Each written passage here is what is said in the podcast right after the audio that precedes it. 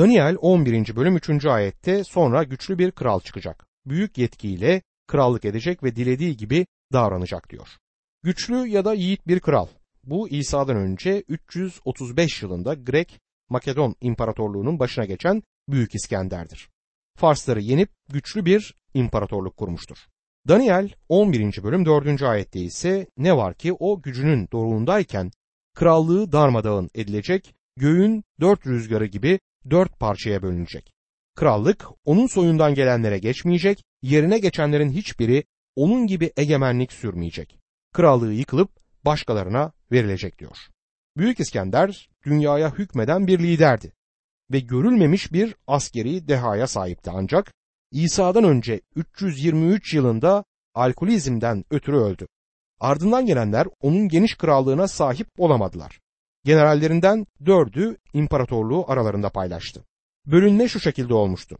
Kasender Makedonya'yı, Lysiamakhus Türkiye bölgesini, Selefkoslardan Nikador Suriye'yi ve Orta Doğu'nun kalan kısmını ve son olarak da Ptolemey Mısır'ı aldı. Dört ailede kendi içinde savaştı ve sonunda Romalılar doğuya yürüyünce hepsi de egemenliklerini ve krallıklarını kaybettiler. Daniel 11. bölüm 5. ayette Güney kralı güçlenecek. Ancak komutanlarından biri ondan daha çok güçlenecek ve krallığı büyük olacak diye yazar. Güney kralı denirken acaba bu nerenin güneyidir? Kutsal kitaptaki yönler Filistin merkez alınarak verilmektedir. Güney kralı Almanya ya da Amerika'nın güneyiyle ilgili değildir. Burada İsrail'in güneyinden ve büyük bir olasılıkla da Mısır'dan bir kral söz konusu edilir. Ptolemey soyundan birisi bu kral olabilir. Daniel 11. bölüm 6. ayette birkaç yıl sonra bu ikisi uzlaşacak. Güney kralı yapılan uzlaşmayı onaylamak için kızını Kuzey kralına eş olarak verecek. Ama kız gücünü koruyamayacak. Kralın ömrü de gücü de uzun sürmeyecek. Bu arada kızla babası da ona eşlik edenlerle onu destekleyen de ele verilecek diyor. Kuzey kralı Selefkosların soyundan birine göndermede bulunur. Bu ayet bizi İsa'dan önce 250 yıllarına dek getirir. Küçük ayrıntılar konusunda tarihçiler arasında görüş ayrılıkları olsa da o günlerde mahkemelerde olup biten olaylarla ilgili kayıtlardan da peygamberliğin doğru olduğunu anlayabiliriz. Savaşan bu iki aile arasında bir antlaşma sağlamak için Mısırlı Ptolemey, Philadelphus kızı Berenice'yi Suriyeli Antikus Teos'la evlendirmiştir. Antikus daha sonra boşandığı Leodis ile evlendi. O ise Antikus Teos'u zehirletmiş ve oğlu Berenice'nin öldürülmesi emrini vermiştir. Ardından Leodise kendi oğlu Seleukus Kalinikus'u tahta geçirir. Bu hileli bir davranıştı ve Daniel'in peygamberliğinde buna bile yer verilmiştir. Daniel 11. bölüm 7. ayette babasının yerine kızın ailesinden biri ortaya çıkacak. Kuzey kralının ordusuna saldırıp kalesini alacak. Onlarla savaşıp yenecek diyor. Bu Berenes'in kardeşi Poletemi Eürgetes'tir. Bir orduyla gelip Suriye'yi ele geçirmiş ve Antakya'yı da kontrolü altına almıştır. Daniel 11. bölüm 8 ve 9. ayetlerde onların ilahlarını, dökme putlarını, değerli altın ve gümüş kaplarını alıp Mısır'a götürecek. Kuzey kralını birkaç yıl rahat bırakacak. Sonra Kuzey kralı gidip Güney kralının ülkesine saldıracak. Ardından kendi ülkesine dönecek diyor. Ptolemey ganimet olarak Mısır'a 4000 parça altın, 40 bin parça gümüş ve 2500 tane de put götürmüştü bunun da nasıl gerçekleşmiş olduğunu göreceğiz. Daniel 11. bölüm 10 ila 13. ayetler. Kuzey kralının oğulları savaşa hazırlanarak çok büyük bir ordu toplayacaklar. Ordu sel gibi taşacak. Önüne geleni alıp götürecek. Gelip Güney kralının kalesine dayanacak. Güney kralı öfkeyle çıkıp Kuzey kralına karşı savaşacak. Kuzey kralı büyük bir ordu topladığı halde bu ordu Güney kralının eline teslim edilecek. Bu büyük ordu yenilgiye uğrayınca Güney Kralı gurura kapılacak. On binlerce insanı öldürecek ama zaferi uzun sürmeyecek. Çünkü Kuzey Kralı öncekinden daha büyük bir ordu toplayacak ve birkaç yıl sonra büyük, iyi donatılmış bir orduyla ülkeye doğru ilerleyecek. Mısır ile Suriye arasında sürekli bir savaş vardı. Fazla ayrıntıya girmeden şunu belirtmeme izin verin. Bu dönemde İsrail yanlış seçimlerinden dolayı sürekli başkalarına tutsak düşmüştür. Daniel 11. bölüm 14. ayet. Bu sırada birçokları Güney Kralı'na karşı çıkacak. Senin halkından bazı zorbalar da görüm yerine gelsin diye ayaklanacak ama yenilgiye uğrayacaklar diyor. O sırada İsrail halkından birçoğu öldürülmüştü. Kuzey ve Güney krallıklarının ellerinden büyük acılar çektiler. Daniel 11. bölüm 15 ve 16. ayetlerden başlayarak şöyle yazar. Sonra Kuzey Kralı gelip toprak yığarak tepecikler yapacak ve surlu kenti ele geçirecek. Güney Kralı'nın güçleri buna karşı duramayacak. En seçme askerlerinin bile karşı durmaya güçleri yetmeyecek. Kente saldıran Kuzey Kralı dilediği gibi davranacak. Kimse ona karşı duramayacak. Güzel ülkeyi yönetecek, yıkıp yok etme yetkisi onun elinde olacak. Burada geçen güzel ülke neresidir? Bunun niçin yazıldığını ve Daniel'e iletildiğini artık biliyoruz. Güzel ülke Tanrı'nın İbrahim ve ondan sonra gelenlere lütfettiği İsrail'dir ve bu peygamberlikte İsrail'i ilgilendirir. Bu iki ayet tarihin büyük Antikus'un Mısır üzerinde kazandığı zafer üzerine kaydettiği olayı önceden haber verir. Bu kesin bir zaferdir ve İsrail'in çok acı çekmesine yol açmıştır bu zafer. Bu dönemle ilgili tarihe fazla girmeden geçmeye çalışacağım. Daha ayrıntılı inceleme yapmak isteyenler Hastings ya da International Standards kutsal kitap ansiklopedilerinden bu konuyla ilgili çok daha ayrıntılı bilgi edinebilirler. Daniel'in peygamberliğinin şaşırtıcı bir şekilde yerine geldiğini görüyoruz. 125 yıllık dönemi kapsayan olaylar bir bir harfiyen yerine gelmiştir. Daniel 11. bölüm 17. ayet. Krallığının bütün gücünü toplayıp Güney Krallığının üzerine yürümeyi amaçlayacak ve Güney Kralı'yla bir antlaşma yapacak. Ülkesini yerle bir etmek için kızını eş olarak ona verecek. Ama tasarısı başarılı olmayacak, ona yarar sağlamayacak diyor. Bu bizi Büyük Antikus'un Mısır'la antlaşma yaptığı ve kızı Kleopatra'yı Ptolemy Epiphanes'le evlendirdiği İsa'dan önce 198 ila 195 yılları arasına götürecektir. Daniel 11. bölüm 18 ila 20. ayetler arasında ise şöyle yazar. Bundan sonra deniz kıyısındaki bölgelere yönelecek. Birçoklarını ele geçirecek. Ne var ki bir komutan onun saygısızlıklarını sona erdirecek. Saygısızlığının karşılığını verecek. Bunun üzerine Kuzey Kralı kendi ülkesinin kalelerine yönelecek ama tökezleyip düşecek. Bir daha da ortaya çıkmayacak. Yerine geçen kral krallığının yüceliği için zorla vergi toplayacak birini gönderecek. Ama birkaç gün içinde öfkesiz ve savaşsız yok edilecek. Şimdi bundan sonra diyor deniz kıyısındaki bölgelere yönelecek. Burada Yunanistan ve Yunan adaları kastedilir. Büyük Antikus'un güneyde Ptolemai'ye, batıda Lysimachus'a karşı harekete geçtiği yer de orasıydı. Başka bir soya işaret ediyor olabilir ki bunun da batıda ortaya çıkıp doğuya doğru ilerlemeye başlayan Roma olması mümkündür. Roma Suriye'den vergi alıyordu o dönemde. Romalılar bugünkü Amerikan sistemi kurulana dek gelmiş geçmiş en iyi vergi toplayıcısıydı. Amerika'nın vergi sistemi ise Roma'yı bile utandırabilir. Roma güçlenmekteyken ele geçirdiği yerleri vergiye bağlıyordu.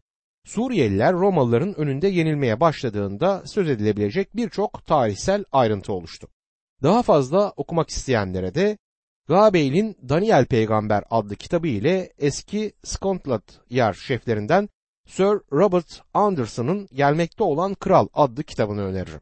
Şimdi de zalimliğiyle bilinen Suriye kralı Antikus Epiphanes'e geliyoruz. O 8. bölümde incelediğimiz küçük boynuzdur.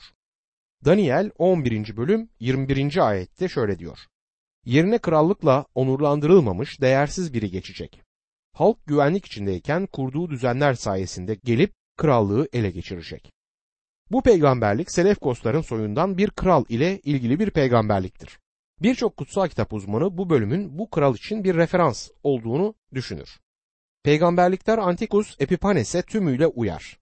Bu aynı zamanda Mesih karşıtının bir benzeri olarak gelecek olan yasa tanımaz adamın da gölgesidir. İkisinin durumunun birbirine çok benzediğini de göreceğiz. Antikus Epiphanes İsa'dan önce 175 yılında tahta çıkmıştır. Kötülüklerinden ötürü zalim olarak tanınır. Tahta elinde bir barış planıyla gelmişti. Mesih karşıtı da aynı şekilde başa geçecektir. Büyük sıkıntıyı üç buçuk yıllık bir barış döneminden sonra başlatacaktır. Dünya bin yıllık döneme girdiğini düşünürken büyük sıkıntı dönemine girecektir. Antikus yalancı ve ikiyüzlüydü. Bu tür kişilere dikkat edilmesi gerekir. Rabbin işini yapanlar arasında bile onlara rastlayabilirsiniz. İmanlılar topluluğuna çok zarar verirler. Bizim yalancılara ve dal kavuklara ihtiyacımız yok. Kürsüye çıkıp gerçekleri dile getirenlere ihtiyacımız var. Maalesef böyle kişilerin sayısı da azalıyor. Ancak Tanrı'ya şükür ki yine de yeterince varlar. Daniel 11. bölüm 22, 23 ve 24. ayetler. Çok güçlü orduları süpürüp yok edecek. Antlaşma önderi de yok edilecek. Onunla antlaşma yaptıktan sonra hileye başvuracak. Az sayıda insanla gittikçe güçlenecek. Beklenmedik bir anda ilin zengin bölgelerine saldırıp babalarının, atalarının yapmadığı şeyleri yapacak. Adamlarına yağma ve çapulmalı servetler dağıtacak.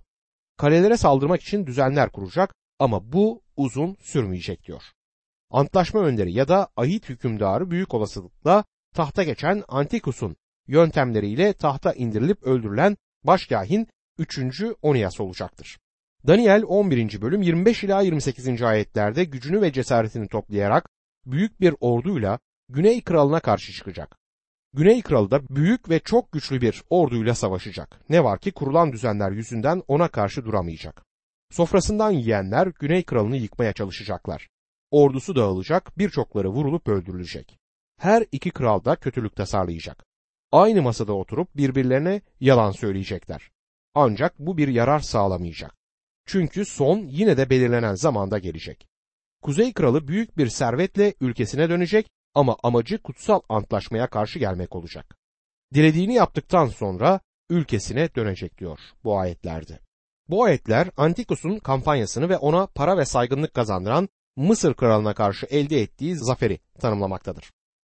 Bir sofrada yalanlar söyleyecekler ayeti bu insanın güvenilmez bir yalancı olduğu gerçeğini göndermede bulunmaktadır. O günkü konferanslarda da yine bugün olduğu gibi ülkeler bir araya gelip daha sonra anlamını yitirecek antlaşmalar yapmaktaydılar. Daniel 11. bölüm 29 ve 30. ayetler. Belirlenen zamana dönüp yine güneye saldıracak. Ancak bu kez sonuç öncekinden farklı olacak. Ona karşı koymak için Kittim'den gelen gemiler cesaretini kıracak. Geri dönecek ve öfkeyle kutsal antlaşmaya karşı çıkacak, kutsal antlaşmayı bırakanları yine kayıracak diyor. Antikus Mısır'a ikinci bir sefer düzenlemişti ancak Roma'nın gemilerinden ötürü bu başarısız olmuştu. Kittim gemileri İsrail'le yaptığı antlaşmayı bozmuştu ancak bazı Yahudiler de kendi halkını ele vermişti. Kutsal antlaşmayı bırakanlara saygı gösterecek ya da kutsal antlaşmayı bırakanları yine kayıracak diyor. İşte bu buna işaret eder.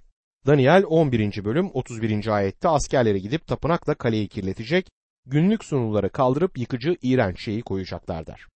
Antikus İsa'dan önce 170 yılında Kudüs'e saldırdı ve o zaman 100 binden fazla Yahudi öldü. Yakılan sunuları tapınaktan kaldırdı, sunakta domuzun kanını sunu olarak sunmuş ve Tanrı'nın tapınağında tapınılsın diye Jüpiter'in bir heykelini de buraya dikmişti. İşte bu yıkıcı iğrenç şeydi. Ancak bu Rab İsa'nın sözünü ettiği yıkıcı ya da iğrenç şey değildi. Onun sözünü ettiği gelecekte olacaktır. Mesih karşıtı tarafından yapılacaktır. Antikus kutsal yere Jüpiter'in heykelini dikmişti. Mesih karşıtı ise büyük olasılıkla buraya kendi heykelini koyacaktır. Daniel 11. bölüm 32. ayette Kuzey Kralı antlaşmayı bozanları yaltaklanarak ayartacak ama Tanrısını tanıyan halk var gücüyle ona karşı duracak diyor. İsrail'de Yahudi rolünü oynayan kişiler vardı ancak Tanrı'yı bilen ve cesurca davrananlar da vardı. Tanrı o dönemde Makabe ailesini ortaya çıkarttı ki bu İsa'dan önce 166 yılında rahip Mattatiyas'a işaret eder. Mattatiyas küfürlere karşı çıktı. Aileye çekiç anlamına gelen Makabe adı verildi. Adları kutsal yazılarda geçmese de onların o dönemde Tanrı tarafından kullanılan kişiler olduğuna inanıyorum. Daniel 11. bölüm 33 ve 34. ayetlerde halkın arasındaki bilge kişiler birçoklarını eğitecekler. Ama bir süre bu kişiler ya kılıçla öldürülecek, yakılacak, tutsak edilecek ya da mallarından edilecekler. Yenilgiye uğrayınca biraz yardım görecekler. İçtenlikten uzak birçok kişi onlardan yana geçecek diyor. Bu dönem iki antlaşmanın arasına denk düşer ve acılar destanı gibidir. O dönemde Tanrı'ya cesaretle ve imanla hizmet etmiş Gideon, Davut, İlyas, Yeremya ve Daniel gibi kişiler bulunmaktadır. Bu dönemi fazla bilmeyenler mezmurları, Yeremya'yı ve tarihçi Yosefus'un yazılarına başvurabilirler. Daniel 11. bölüm 35. ayette bilgelerden kimisi tökezleyecek, öyle ki son gelinceye dek arınıp temizlenebilsin.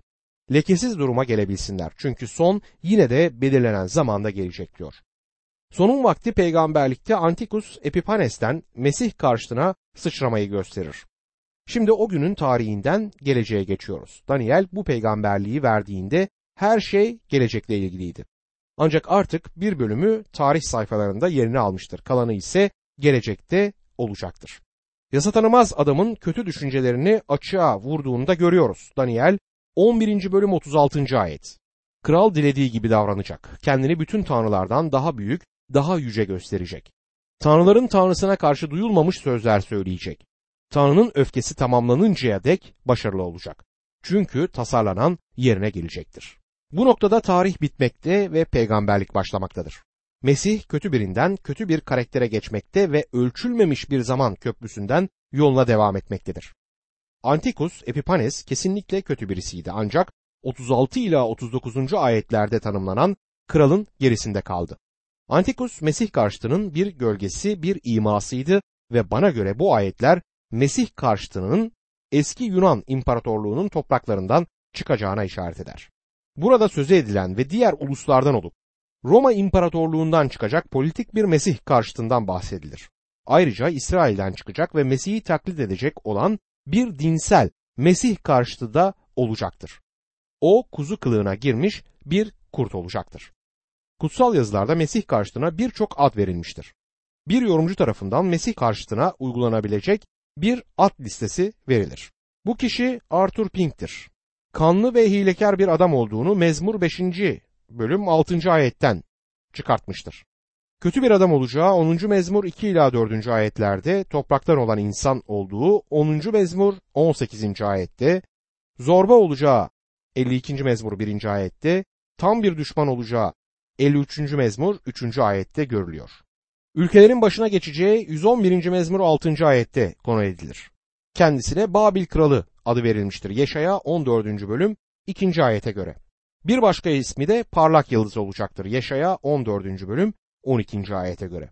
Aynı zamanda yıkıcı olacağını biliyoruz. Yeşaya 16. bölüm 4 ve 5. ayetlere göre. Kötülerin kolu diyor Yeşaya 25. bölüm 5. ayet ona. İsrail Bey'i kötü adam. Hezekiel 21. bölüm 25, 26 ve 27. ayetlerde geçerken Daniel 7. bölüm 8. ayet ona küçük boynuz der. Gelecek hükümdar olarak Daniel 9. bölüm 26. ayette karşımıza çıkar. Hor görülmüş adam Daniel 11. bölüm 21. ayette denirken kral ismi Daniel 11. bölüm 36. ayette kendisine verilir. Aynı zamanda Zekeriya 11. bölüm 16 ve 17. ayetler ona değersiz çoban der. İkinci Selanikliler 2. bölüm 8. ayet ona yasa tanımaz adam derken 1. Yuhanna 2. bölüm 22. ayet Mesih karşıtı ismini verir. Dipsiz derinliklerin meleği der Vahiy 9. bölüm 11. ayet. Aynı zamanda Vahide 11. bölüm 7. ayette ve 13. bölüm 1. ayette kendisine canavar denir. Tabii ki bizler şunları da ekleyebiliriz. Kendi adına gelen Yuhanna 5. bölüm 43. ayet. Daniel 8. bölüm 23. ayet ona sert yüzlü kral der. Yıkıcı, iğrenç şey Matta 24. bölüm 15. ayette geçer. Ve harabeden biri Daniel 9. bölüm 27. ayet. Kral dilediğine göre yapacak diyor. Mesih karşıtı kendi başına buyruktur. Bu şu sözleri söyleyen Rab İsa Mesih'e bakın ne kadar zıt. Ben kendi kendime hiçbir şey yapamam. İşittiğim gibi yargılarım. Benim yargılayışım doğrudur. Çünkü kendi isteğimi değil, beni gönderenin isteğini ararım. Kendini yükseltecek diyor küçük boynuz için 7. bölümde. Bu aynı zamanda Mesih karşıtına verilen attır. Büyük boynuz olmaya çalışır. Yine Rab İsa'nın durumuna çok ters bir durumu oluşturur bu. Elçi Paulus Filipeliler 2. bölüm 5 ila 8. ayetler arasında şöyle diyor. Mesih İsa'daki düşünce sizde de olsun. Mesih Tanrı özüne sahip olduğu halde Tanrı'ya eşitliği sımsıkı sarılacak bir hak saymadı. Ama kul özünü alıp insan benzeyişinde doğarak ululuğunu bir yana bıraktı. İnsan biçimine bürünmüş olarak ölüme, çarmıh üzerinde ölüme bile boyun eğip kendini alçalttı. Kendini her ilahtan büyük edecek diyor 2. Selanikliler mektubunda Elçi Paulus, Mesih karşıtı ile ilgili olarak. Bakın ne diyor 2. Selanikliler 2. bölüm 4. ayet. Bu adam Tanrı diye anılan ya da tapılan her şeye karşı gelerek kendini hepsinden yüce gösterecek. Hatta kendisini Tanrı ilan ederek Tanrı'nın tapınağında oturacaktır. Vaiz 13. bölüm 8. ayette ise yeryüzünde yaşayan ve dünya kurulalı beri boğazlanmış kuzunun yaşam kitabına adı yazılmamış olan herkes ona tapacaktır. Tanrı'ya baş kaldırı çok kötüdür ve hümanizmin ulaştığı son nokta dilediğini yapan kralda görülebilir. Bu kral eski doğamızda da bulunan bu baş kaldırıya tipik bir örnek olacaktır. Romalılar 8. bölüm 7 ve 8. ayetlerde çünkü benliğe dayanan düşünce Tanrı'ya düşmandır. Tanrı'nın yasasına boyun eğmez, eğemezdi. Benliğin denetiminde olanlar Tanrı'yı hoşnut edemezler der.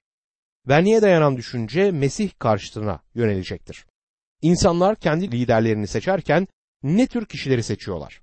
Rahatlıkla söyleyebilirim ki kendileri gibi olanları seçerler. Ve bu nedenle bu dünyada bugün üzgün liderler başa geçmiş durumdadır. Dünyadaki liderler bir anlamda korkutucudur ve bunlar bizim seçtiğimiz kişiler.